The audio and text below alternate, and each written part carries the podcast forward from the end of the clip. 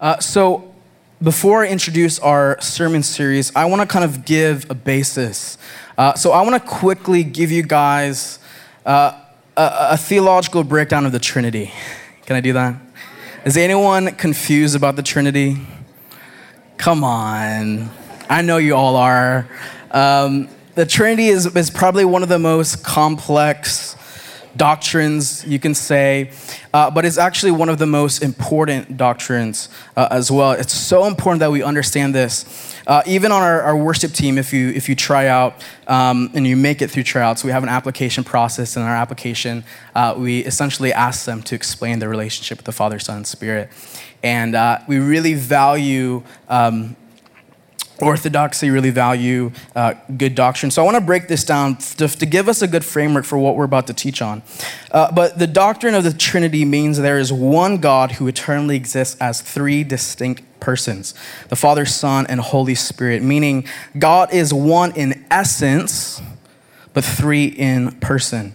Uh, Norman Geisler, he's a theologian, he says, while essence is what you are, okay, person is who you are. So God is one what, but three whos. And although the three divine persons are distinct, we're baptized into their name, which is singular. Not names plural. We're baptized in the name of the Father, Son, and the Holy Spirit. And so the three persons are distinct, yet only constitute one name. This can only be if they share one essence. This is why we still worship one God. Uh, Deuteronomy 6, verse 4 says, Listen, O Israel, the Lord is our God, the Lord alone, or the Lord is one. Uh, I want to read this excerpt from a book called Delighting in the Trinity by Michael Reeves. Uh, if you want to understand more on the Trinity, this is uh, such a good resource. Uh, but he says this He says, In the uh, 1150s, a man named Richard of St. Victor dedicated himself to contemplating the triune God and was soon known as one of the most influential authors of his day. Richard argued that if God were just one person, he could not be intrinsically loving, since for all eternity, right before creation, he would have had nobody to love. If there were two persons, God might be loving, but in an excluding way. After all, when two persons love each other, they can only be infatuated with each other that they simply ignore everyone else. And a God like that would be very far from good news. But when the love between the two persons is happy, healthy, and secure, they rejoice to share it. Just so it is with God, said Richard, being perfectly loving from all eternity, the Father and the Son have delighted to share the love and joy with and through the Holy Spirit. It is not that God then becomes sharing, being triune. God is a sharing God, a God who loves to include. Indeed, that is why God will go on to create. His love is not for keeping, but for spreading. Is not good? So, like we stated, God exists in three persons, but in the church, we often only hear about two the Father and the Son. Some might say the Holy Bible is the third person of the Trinity. But the reality is, you can't overemphasize one of the Godheads over the other. The Trinity are all parts God, but are distinct from each other. We see this in Scripture that Jesus prays to the Father, the Son and the Father send the Holy Spirit, and the Holy Spirit exalts Jesus. So I want to quickly say this that the Holy Spirit, who we're about to talk about today, is one of the most ignored persons in the church. That our theology of the Holy Spirit is just as significant as our theology of the Father. Let me ask you this question. If you have a skewed view of the Father, does that affect the way you live and experience God? Yes or no? If you have a skewed view of Jesus, does that affect the way that you know Him and worship Him and love Him and experience Him? Yes or no? So then, the same way, if you have a skewed understanding of who the Holy Spirit is, then that will also affect the way you live and experience God. And so, the sermon series that we are diving into is called Unveiling the Holy Spirit, Unveiling the Holy Spirit. And we're diving into this for the next two months. So, we're doing a deep dive study uh, in theology is called pneumatology, which is the study or theology of the Spirit. If you want to sound smart, can you say pneumatology? There you go. Uh, we're going to be diving into this for the next two months. Uh, we'll be diving into some topics like holiness, the church and the spirit, the voice of God, prophecy, tongues. Anyone has questions on that? Baptism of the Holy Spirit. Anyone have questions on that? Uh, and then at the end, uh, we're going to do a Q&R. So you guys gather your questions each, each, Sunday. If you have questions at the end of this series, we're going to answer them and have a, a Q&R time. Uh, so you guys excited? I'm excited to dive in. This is going to be beautiful, beautiful time. Uh, and I, I want to share a bit of my heart for this. Because obviously you come to Breakthrough and we're Spirit-filled church. You can, you know, you can sniff that when you come in the door. Um, but I, I, really do have a passion for this topic. And, I, and I, one of the things that I feel like really marks breakthrough is that we want to be a church uh, that introduces the people to the Holy Spirit in a healthy way. I feel that's really significant to our calling as a body. Uh, I, I grew up Presbyterian. I grew up with no grid of the Holy Spirit. Barely was talked about, barely was mentioned. Uh, so I come from a very unbiased background. Okay, I don't come growing up in charismania um, and just learn behaviors of how to act. Uh, but I, I really am passionate because Jesus is really passionate about this. I'm really passionate about this because the church in Acts is really passionate about this. And I believe that uh, this is crucial to our design and understanding what the church is supposed to look like, is we have to have a healthy understanding of who the Holy Spirit is. That if you remove the Holy Spirit from the book of Acts, there's no book of Acts. Did you know that? If you remove the Holy Spirit from the book of Acts, there's no church. Did you know that? If you remove the Holy Spirit from the book of Acts, you wouldn't have the gospel because you're a Gentile. Did you know that? All right. So, this is so important for us to understand uh, that we want to be a church that worships in spirit and in truth. So, let's dive in this morning. Uh, I think the biggest fault in our understanding of the Holy Spirit is in our understanding of who He is that a majority of people refer to the Holy Spirit as an it. You can tell someone's theology on the Holy Spirit based on how they talk about Him. Man, if I had a dollar for every time someone referred to the Holy Spirit as an it, I would probably have a car right now. So, the first point I want to make is that the Holy Spirit is not an it or a force like Star Wars, right? He's a person and he is God.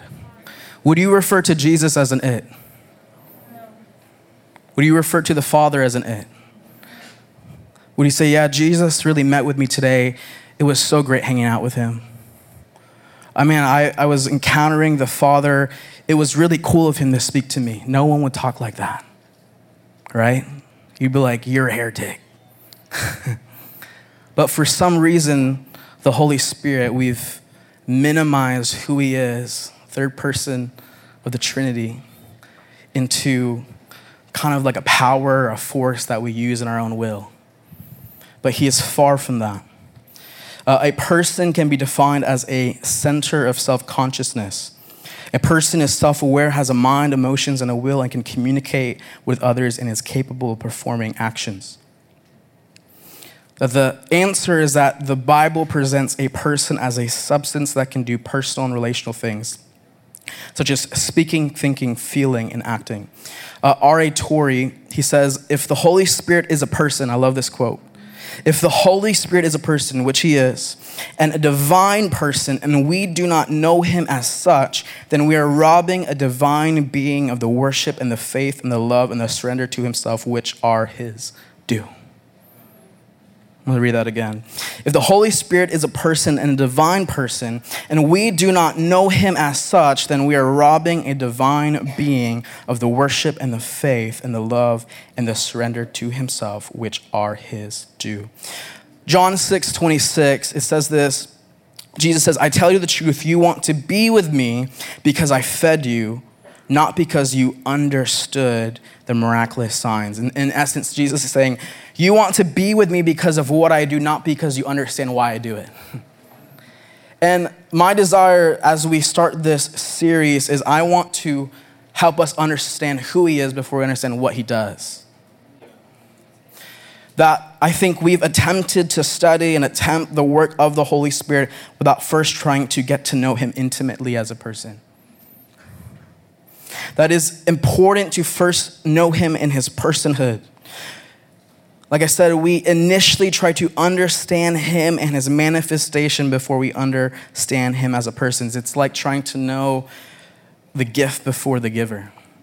And I had this moment, uh, I share this at pre service prayer, but while the worship team was practicing and I was just praying and just being aware of the Holy Spirit, uh, I had this moment where I had this realization where a lot of churches, and you know, I'll even label it, a lot of denominations that you guys know of, which are spirit filled, which we are, non denominational spirit filled, but a lot of those environments that are that really overemphasize the Holy Spirit, right? You see that everyone's yelling in tongues and everyone's going crazy and climbing the walls and flags everywhere, which is awesome. We're gonna get there.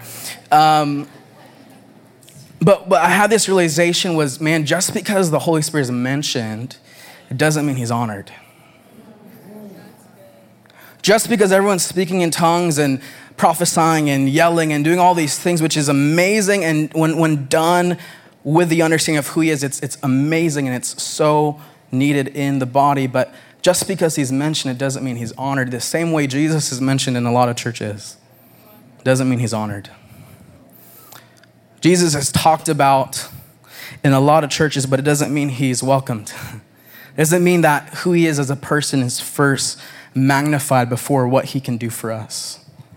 So, in the same way, I want to build a community that honors the person of the Holy Spirit before we start to seek what he can do for us. So, again, the first point is the Holy Spirit is not an it or a force, he's a person, he is God. That I encourage you guys, man, if you've I get it. For years, if you've only understood the Holy Spirit as an it, as in not a person, as not God, uh, there's going to be some retraining in your vocabulary. You know, if you're around me, I'll hear people refer to this Holy Spirit as an it. I'm like, no, he's a he, right? He's a person. Uh, so it might take some retraining, but I really encourage you to start having this as a uh, foundational understanding of your beliefs. So the second thing is that the Holy Spirit has distinctive characteristics of personality. Uh, Romans 8:27 says this, and he who searches our hearts knows the mind of the Spirit. Say, mind of the Spirit. Because the Spirit intercedes for God's people in accordance with the will of God. So, the first thing here is that the Spirit is described to have a mind. Right, the Greek word translated to mind includes the ideas of thoughts, feelings, and purpose. It shows that Holy Spirit has a personality. Uh, 1 Corinthians 12 11 says this All these are the work of one and the same Spirit, and He distributes them to each one just as He determines or just as He will. So the second thing is Holy Spirit is described to have a will. Can an it have a will? No. That he isn't just a power that we use according to our will, but a person that partners with us according to his will. Let's say that again. The Holy Spirit isn't a power that we use according to our will, but a person that partners with us according to his will. Ephesians 4:30 says this, "And do not grieve the Holy Spirit of God, with whom you were sealed for the day of redemption." Can you grieve in it? No. no. Cannot grieve in it. So the third point is that the Holy Spirit is described to have emotions. Here, grief is ascribed to the Holy Spirit. He is not impersonal and unaware. He isn't just a power that comes to sanctify and power, empower us, which is important, but he is a person. That he sees clearly every act we perform, every word we speak, every thought we entertain, and if there's anything in act or word or deed that is impure, unholy, unkind, selfish, mean, petty, or untrue, this infinite Holy One is deeply grieved by it. And I want you to think about that. This isn't to, to bring shame, but in the same way, if your mom saw you do something that you knew was wrong, you wouldn't want to grieve her. Am I right? Who doesn't want to grieve their mom's heart? Okay, good job, guys. The same way the Holy Spirit, He's a person. And in the same way, when we live unrepentant, right? Doesn't mean you're gonna be perfect and you're never gonna mess up and you're never gonna get stressed and you're never gonna yell at your kids. But when we live in that place, I, I mean, I, like to give this practically. I mean, even just this morning coming to my house, I was stressed, right? My kids are sick. I'm trying to get out the house. It's hard. And I remember leaving just kind of like, all right, like, I gotta go. Like that kind of vibe, you know what I'm saying? And I remember walking out and I was like, man, that wasn't good. And there was this moment where I was like, man, I feel like I grieved the Holy Spirit in that moment. Like that, it's not like the Holy Spirit's like, don't do that, you sinner. Right? But he's like, I didn't, I didn't like that. That's not, that's not who I have made you to be. It's like that, that gentle conviction that stirs your heart of, man, I don't want to grieve him. That he is the one who is the breath of life. Because of him, I can even be a Christian. If it wasn't for him, I couldn't even be a Christian. If it wasn't for him, I, I wouldn't even be able to, to walk into freedom. Without him, I, I wouldn't even be able to bear any fruit of the Spirit in my own strength peace, patience, kindness, gentleness, self control, faithfulness, the list goes on. Without him, I couldn't even do that. But what happens is when we operate apart from our design, right? In Genesis, it says, Let us, it's the Trinity, let us make man in our image, right? When we operate outside of the image we're created to reflect, we grieve him. In the same way, if your mom was watching every single act and thought you had, you would be aware, oh, I probably shouldn't do that, right? Okay, I, I probably shouldn't snap at that person if my mom is right there watching me talk to them. In the same way, we have to have an honor for the Holy Spirit that says, Man, I don't want to grieve his heart. He, he, he is birthing fruit out of me, he's birthing the nature of Jesus through me. I, I don't want to quench that, right? Scripture says, Don't quench the Holy Spirit. I don't want to quench the fruit that he wants to bear through me by grieving him. And it's not this religious thing that, okay, if I grieve him, then God's far away. It's, it's a relationship. It's not religious to say, I don't want to grieve my wife, right? Romans 15:30 says this, I urge you brothers and sisters by our Lord Jesus Christ and by the what? Love of the Spirit.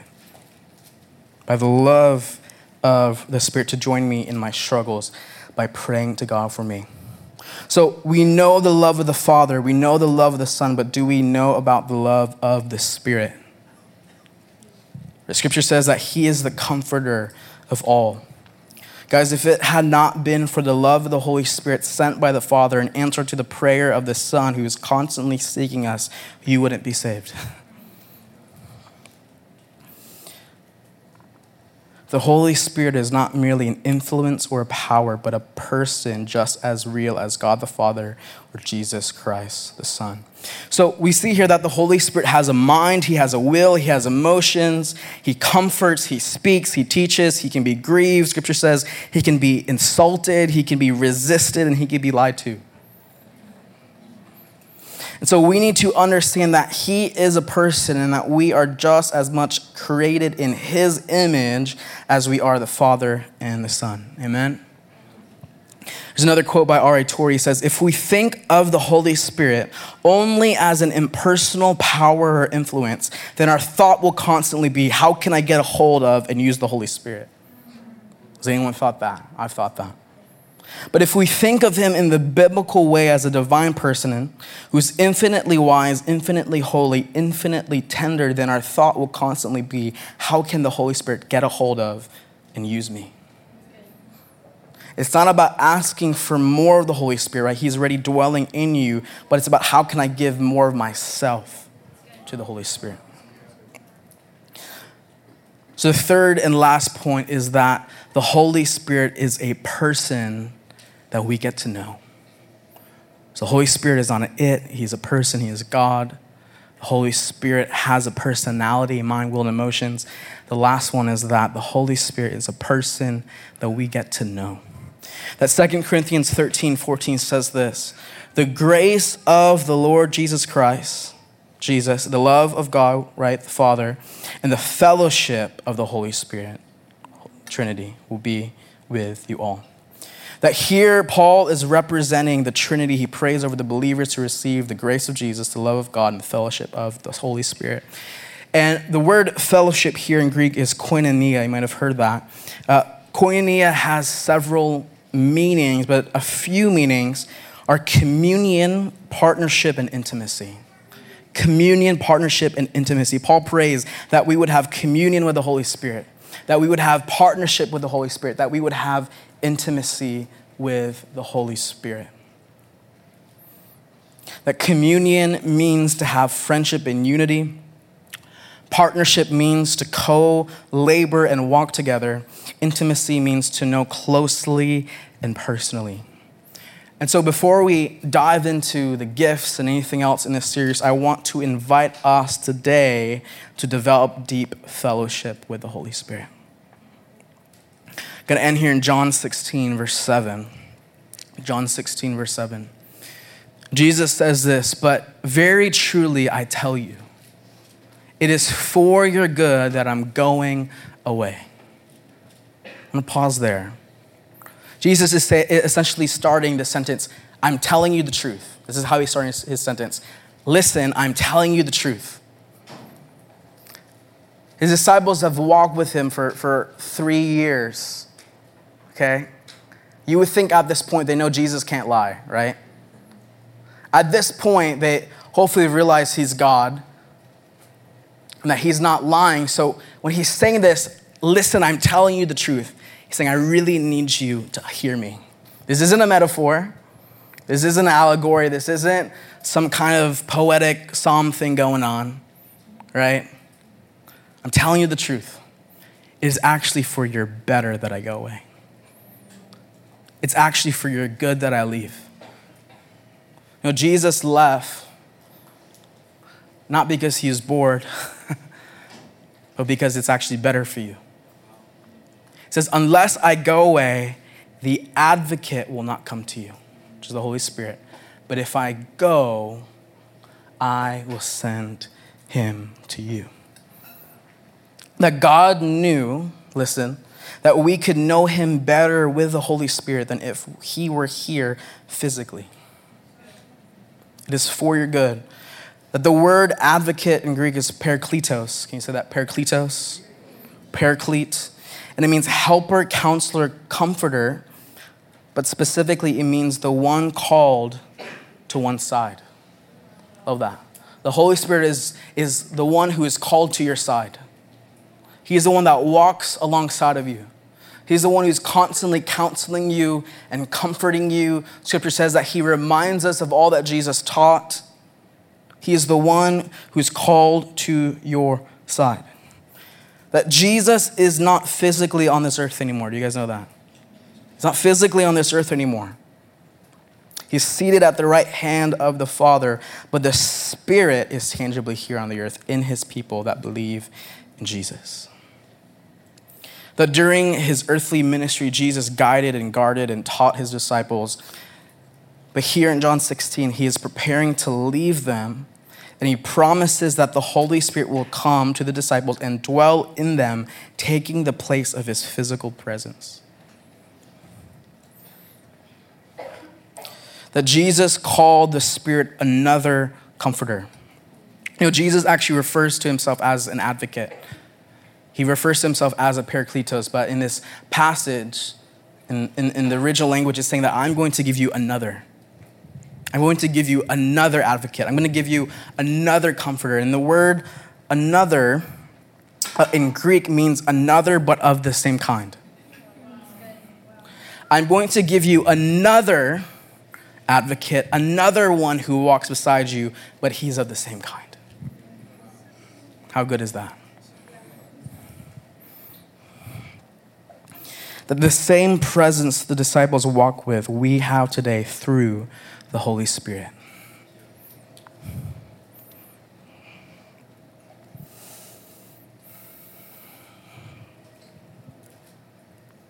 And I think that there is an invitation for the church to return or begin or whatever word you want to use, but to enter into a place of deep honor for the Holy Spirit.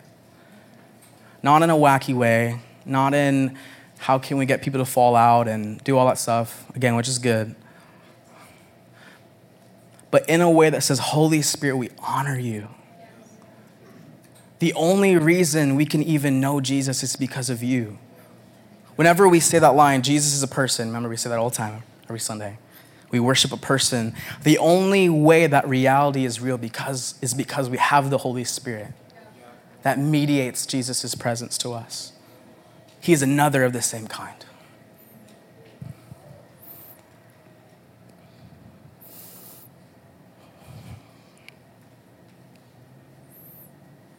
I think about my life and where I am today and, and, and, all the things that God has done in me and through me, that it wouldn't have been possible if it wasn't for the Holy Spirit. Think about your own life. When you look back of, of the Lord speaking to you, that was the Holy Spirit. When you look back at the things that you, you overcame and you felt His comfort when you were depressed and you were broken, that was the Holy Spirit. When you overcame sin and you finally broke out of that cycle, that was the Holy Spirit. When the Lord led you to Lynchburg and you didn't know why you were supposed to be here, that was the Holy Spirit.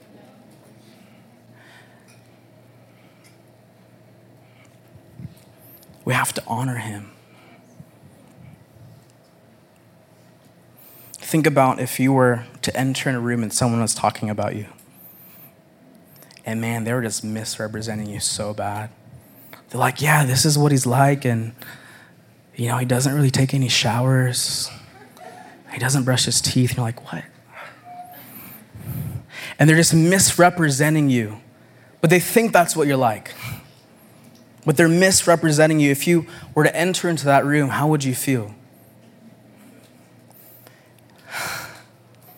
If everyone's like, yeah, it was really crazy. The Holy Spirit, and it was moving. It's like, wait, what? I'm not a it. How would you feel if you were misrepresented? Probably wouldn't feel good. You, you would be grieved, right? You would feel dishonored. Man, I'm not showing up there. I can move past that. But what happens when we cultivate fellowship with the Holy Spirit, when we cultivate an honor for the Holy Spirit, how much more is His presence going to manifest in our lives? So, this is what we're going to go after. Amen. So, let's stand. I'll have the worship team come up.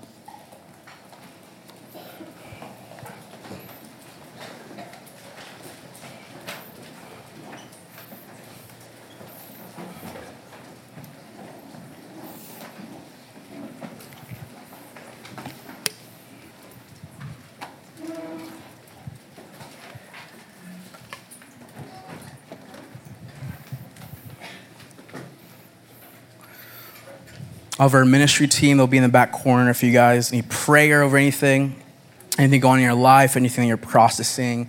Uh, I encourage you go in the back corner and receive some prayer ministry time from our ministry team. But I just want to pray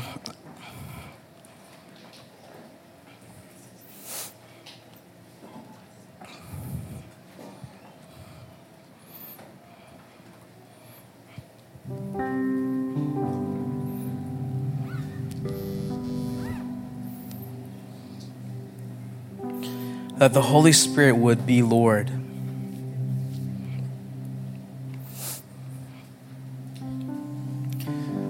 You guys know the, the scripture says, where the Spirit of the Lord is, there's freedom. John Bevere, he, he breaks down this scripture. He says it's really interesting because, well, God's everywhere, right? God's omnipresent. So, so what does it mean where the Spirit of the Lord is? If He's everywhere, and there's freedom because there's definitely not freedom in some places.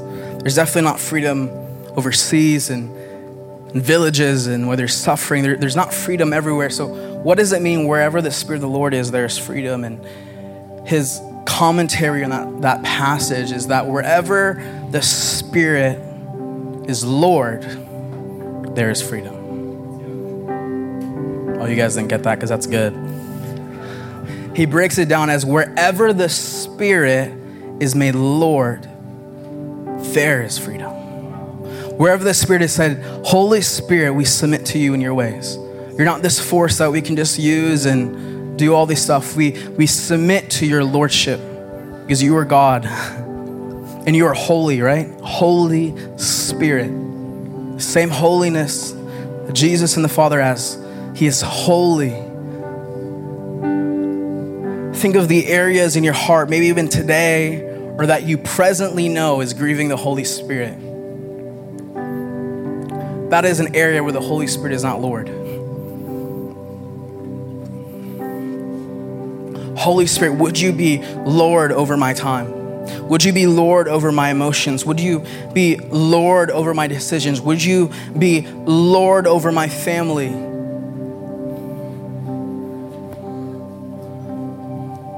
Man, we need spirit filled families. We need parents who are led by the Spirit.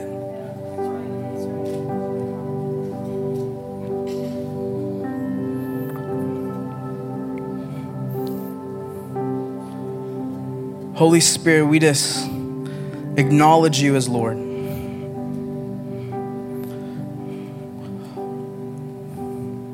Would you search our hearts and would you just weed through any bad theology about who you are?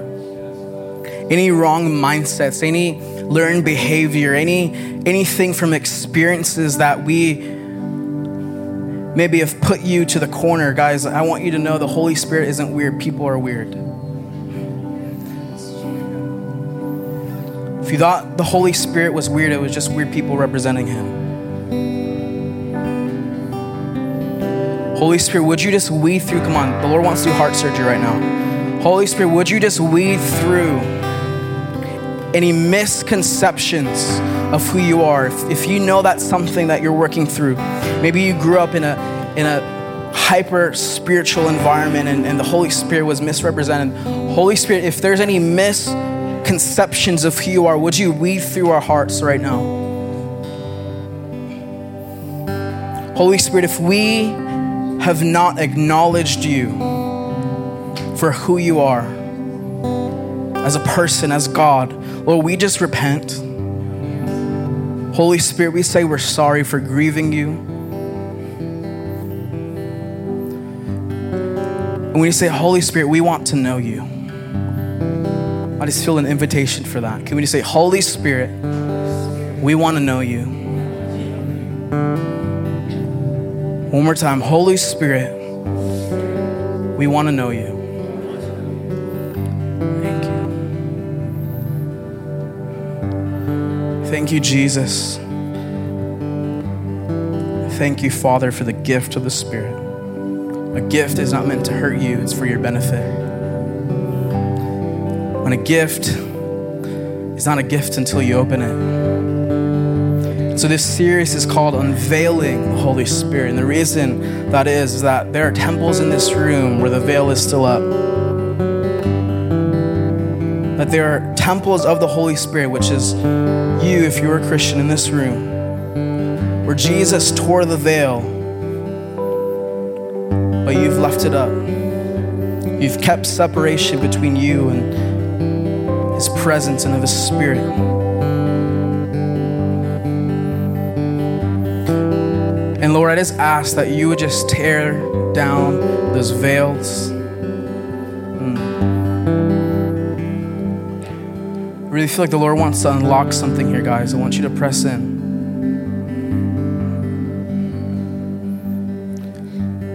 I actually sense there are people who are spiritually numb in this room where you have no sensitivity to his voice, your presence, or you come to church, you're like, man, I see people pressing in, but I just I don't feel anything. I don't I don't really get it.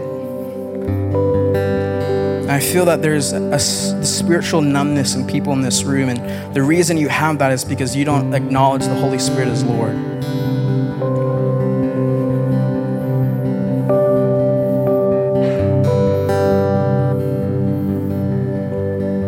You can't be in someone's presence that you don't acknowledge.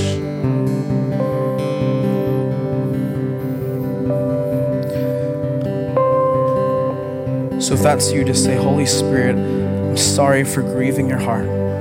I want to know you. Take away the numbness. Take away the dullness. Take away the apathy.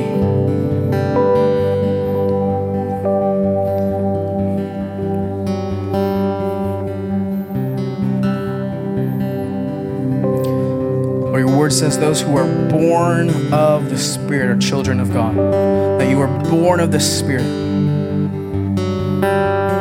You are made to be sensitive to Him. You're made to be aware of Him. You are born of the Spirit. We're no longer born of the flesh, you are born of the Spirit.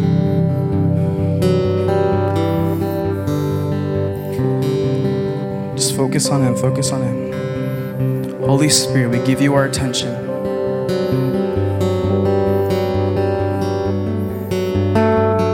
Holy Spirit, would you start to meet with people in this room?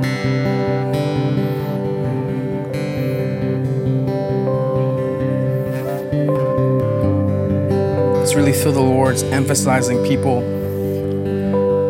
that grew up very spirit filled environments that were unhealthy. Maybe you saw it as unhealthy, and as a result, you've put the veil up and you've separated yourself from it.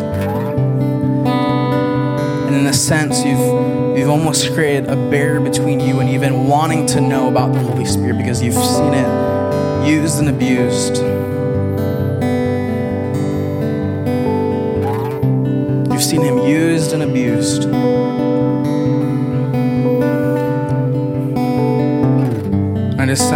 Saying, Let me reintroduce myself to you today. Let me show you who I really am. Let me reveal myself to you with unveiled faces. Let me reveal to you, to you who I am really like. That I'm actually the comforter, the comfort you've been longing, the loneliness that you've been sitting in. I am the comforter. The addiction that you are self medicating in. Addiction is our own attempt to receive comfort in our own strengths. He's saying, Let me be your comfort. Let me be your satisfaction. That He is your counselor. That He is not distant. God wants to listen to your problems. God cares about what you're going through and He wants to speak to you and He wants to lead you through it. He's your counselor.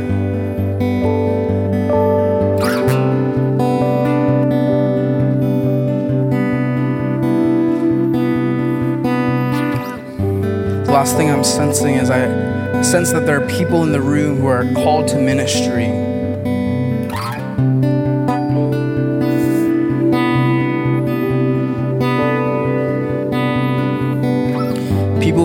To ministry. And I felt the Lord just say, before you even step foot, make sure that you are fully submitted to my spirit. Before you preach, before you step foot, before you lead, you need to be immersed in my spirit. Jesus did not start his earthly ministry until he was baptized in the Holy Spirit. No ministry, no miracle started until after he was baptized in the Holy Spirit. Lord, that we don't want to minister in our own flesh. We want to minister through your spirit, through your power, not through our own.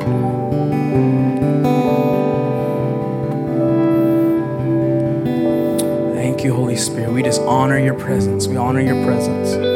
We honor your presence. Let's just worship him as we close. Let's worship.